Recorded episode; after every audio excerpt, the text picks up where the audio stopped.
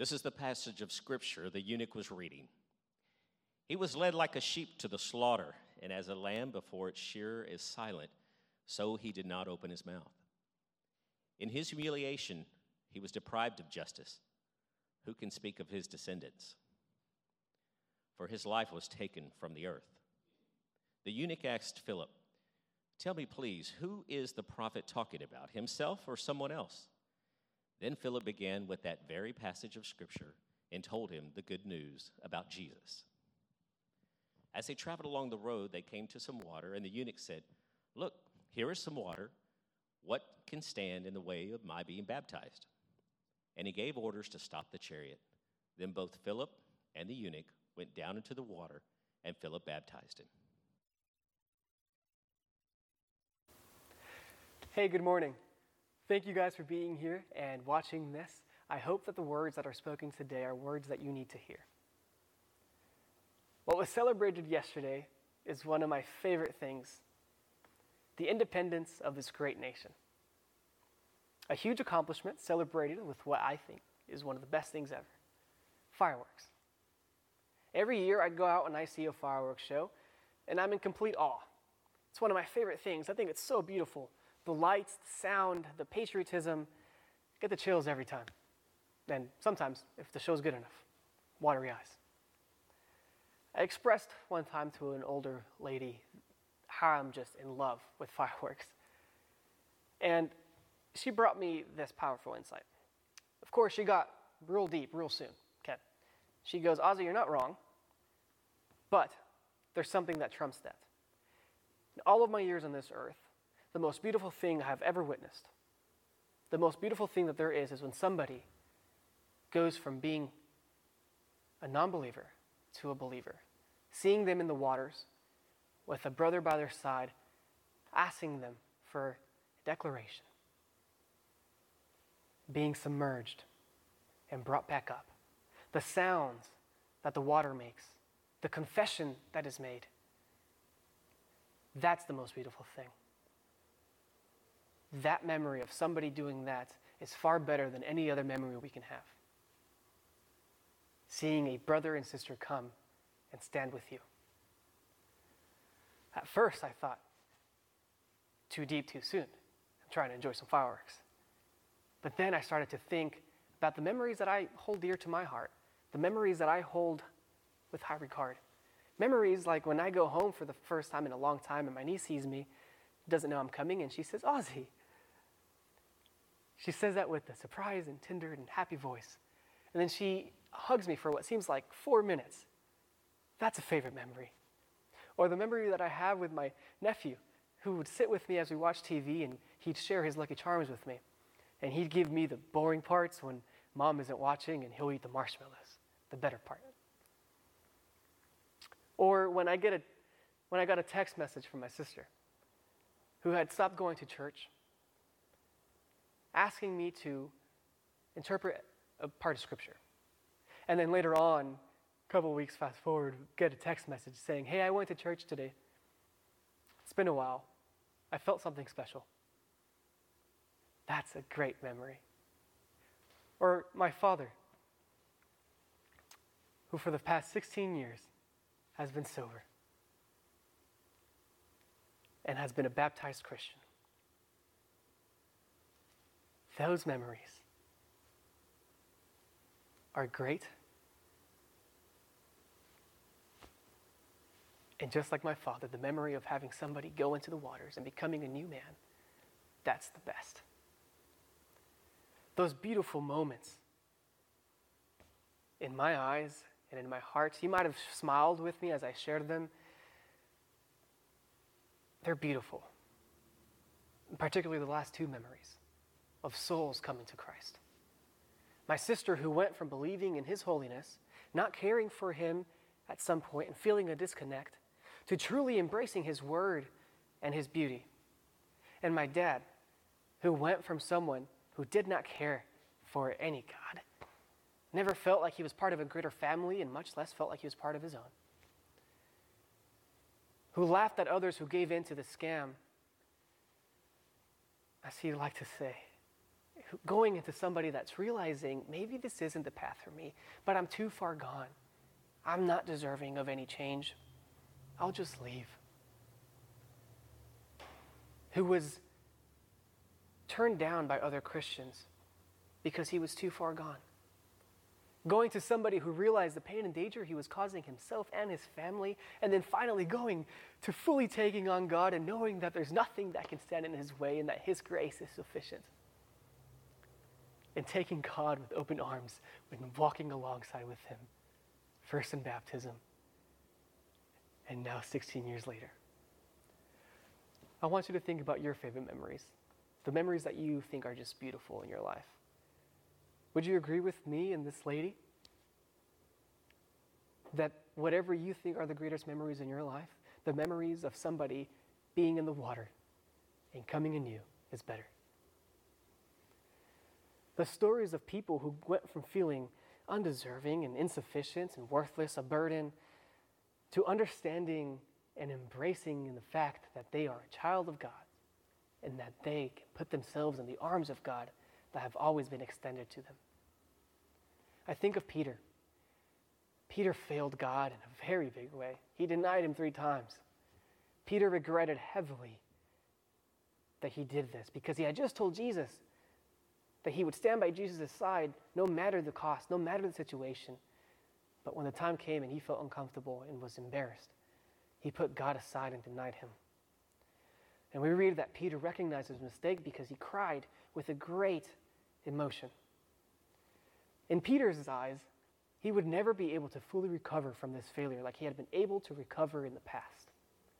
But Jesus gave Peter the opportunity to redeem himself, not just the one time, but three different times, to help Peter understand that those three bad moments that he had, the moments he thought were the most possible, the most worst moments in his life,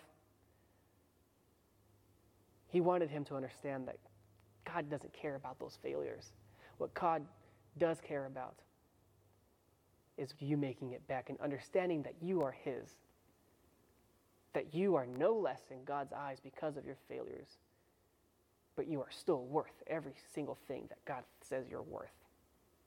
We understand through the dialogue that God cares for the relationships that He holds with us, and He simply wants our declaration of our love and to fully embrace Him. Isn't that a beautiful story? Someone who went from being a fisherman to being all in for Christ to feeling abandoned and disillusioned and a failure, the greatest failure of all time, but then being fully restored by the grace of God by simply answering the question, Do you love me?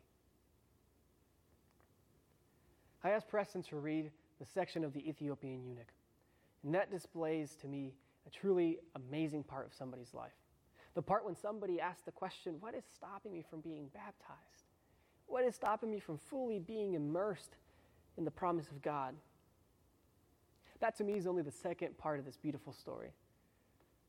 This story of a foreigner who, for the majority of his life, was never really allowed to fully know God. Now, I say allowed, but he thought he wasn't allowed. Background with this eunuch, he was more than likely a wealthy man, a well educated man, a handsome man, a trustworthy man. He had the wealth, right? He had the papyrus to be reading out of Isaiah.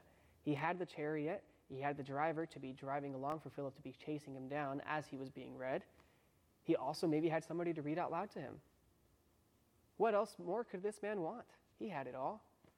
But God knew whose he was, and God knew whose he wanted to be. And he fully wanted to be with God. He fully wanted to connect with God, to truly worship Him, just like the Jews were able to do in the temple. We read in the story that the eunuch was reading out of Isaiah 53, which was reading, He was led like a sheep to the slaughter, and his lamb before the shearer is silent. So he did not open his mouth. In his humiliation, he was deprived of justice. Who can speak of his descendants? For his life was taken from this earth.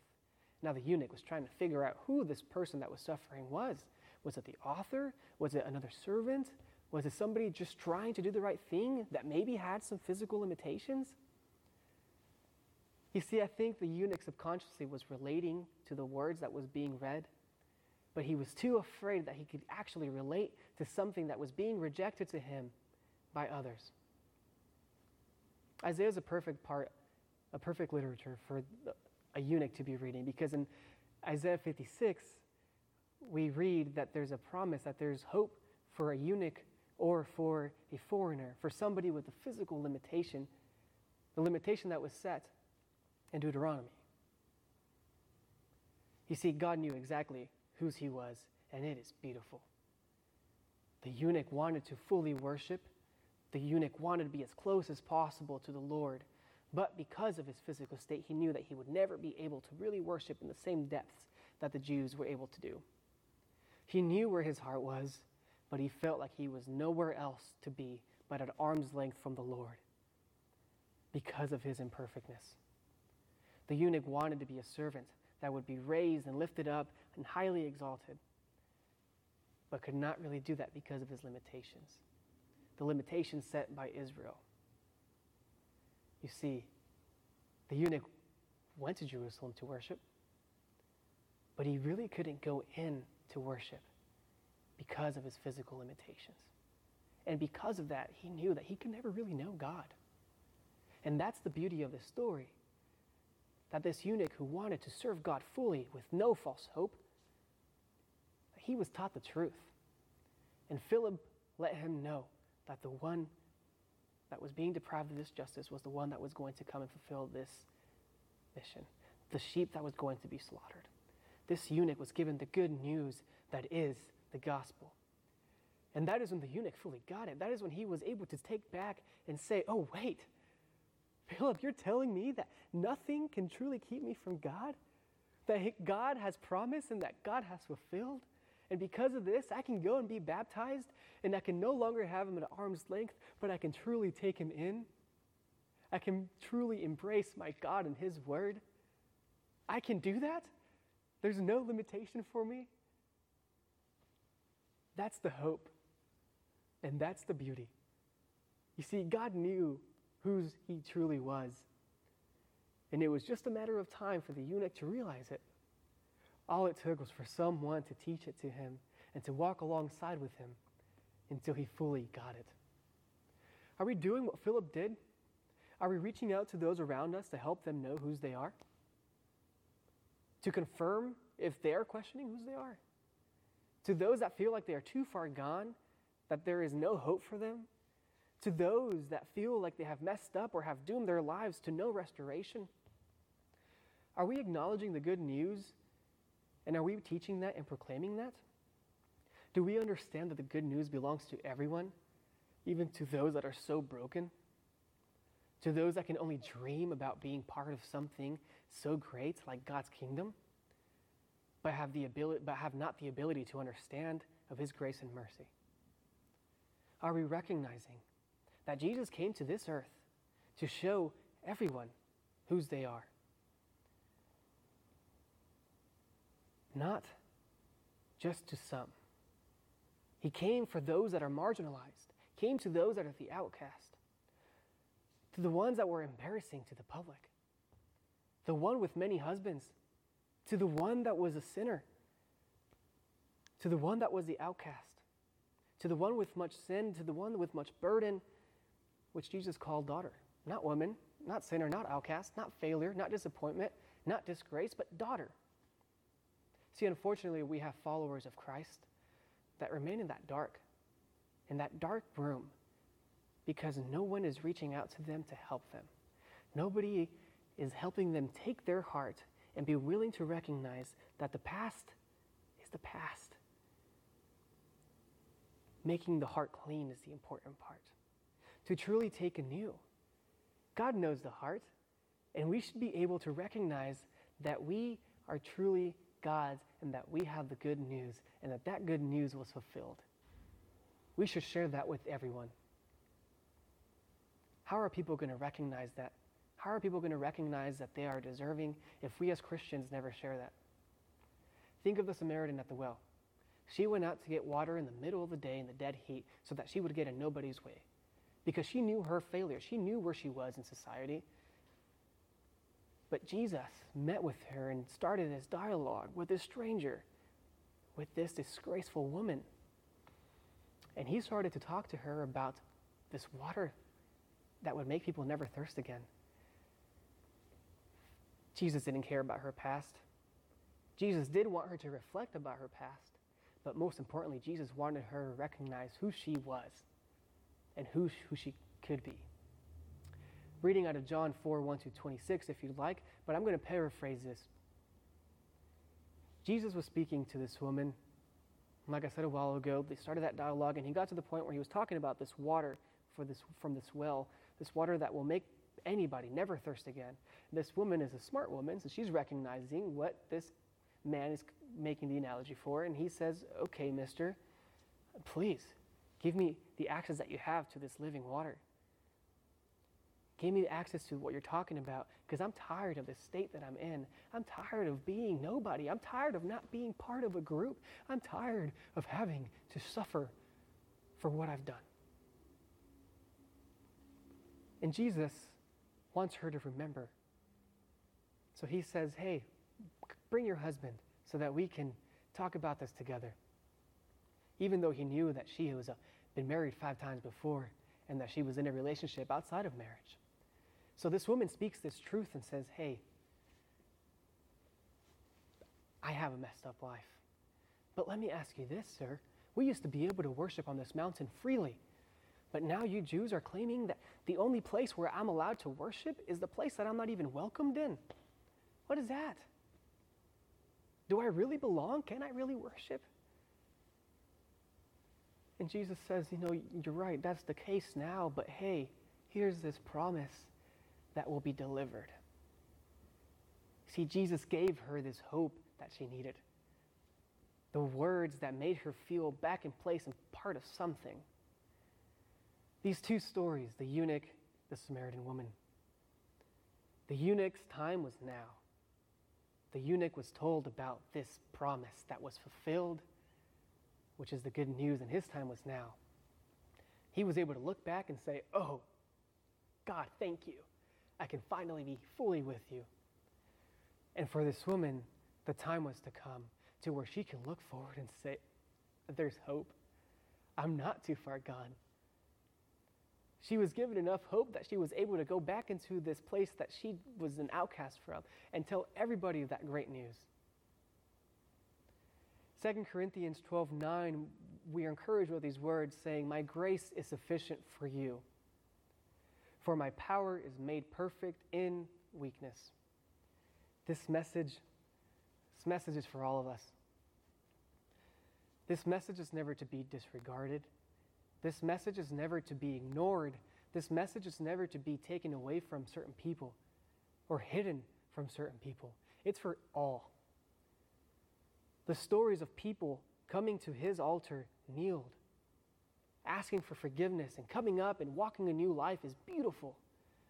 But unfortunately, we have folks that still have the stories when we when they just choose not to follow God. They choose not to walk down this road that leads them to eternity.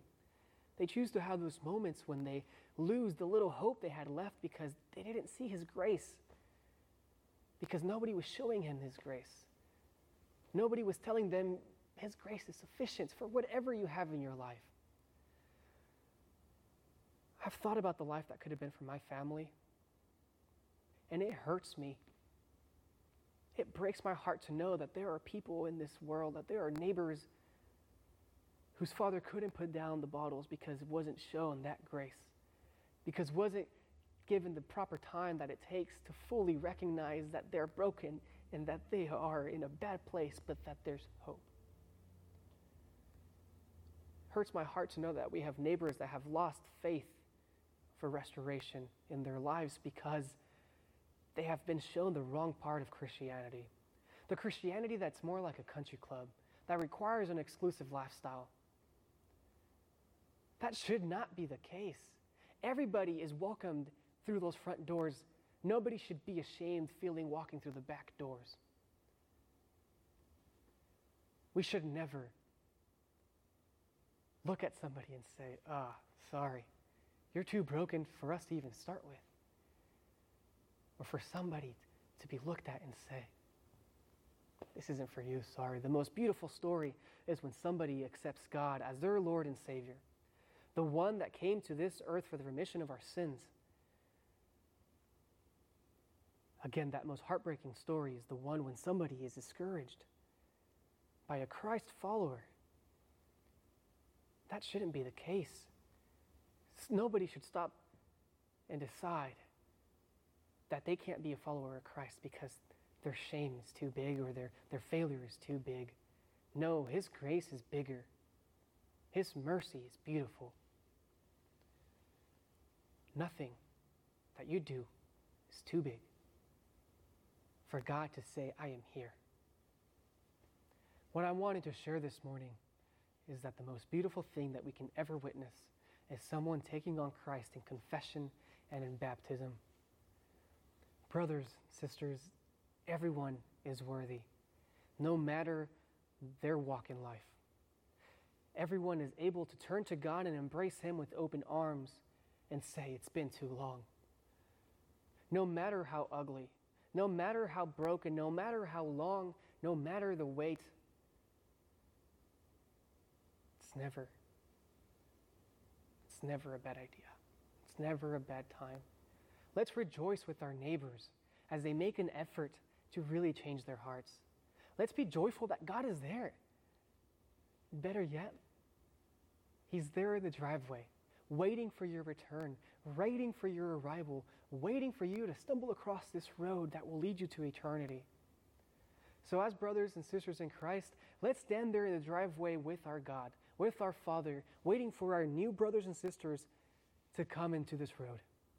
Or waiting for our now brothers and sisters that are lost to find that road. Let's rejoice with them. Let's not be like the brother of the prodigal son who was upset because someone who had chosen to live a reckless life now decides to come back and fully take of this kingdom. Let's not question their motives. Let's not question their timings. Let's not talk about their past as if it's too much for them to fully walk this road with Christ. Let's rejoice. Let's party together. Let's not be upset. Let's not put some limitations because we've chosen to live our life as Christians all of our lives. Let's not just ignore the fact that we're also sinners. Let's not just ignore that we have hiccups. Let's not turn the other eye whenever somebody that we love messes up and say, hey, it's okay, you can still worship with us, when we're still shutting the door to somebody that is too broken and is not afraid to show that brokenness. If you're the brother or sister that is heavy hearted, thinking that you have gone too far from what you came from, there's no path too, too, too far for you to come back. We encourage you to reach out because you're not too far gone. You are worth His grace, you are worth His love. Just like we are, just like I am, a sinner, a broken person, I know that I am worth it. And I pray that you recognize that too. We are right here with you, broken, full of sin, full of imperfectness, but full with His grace.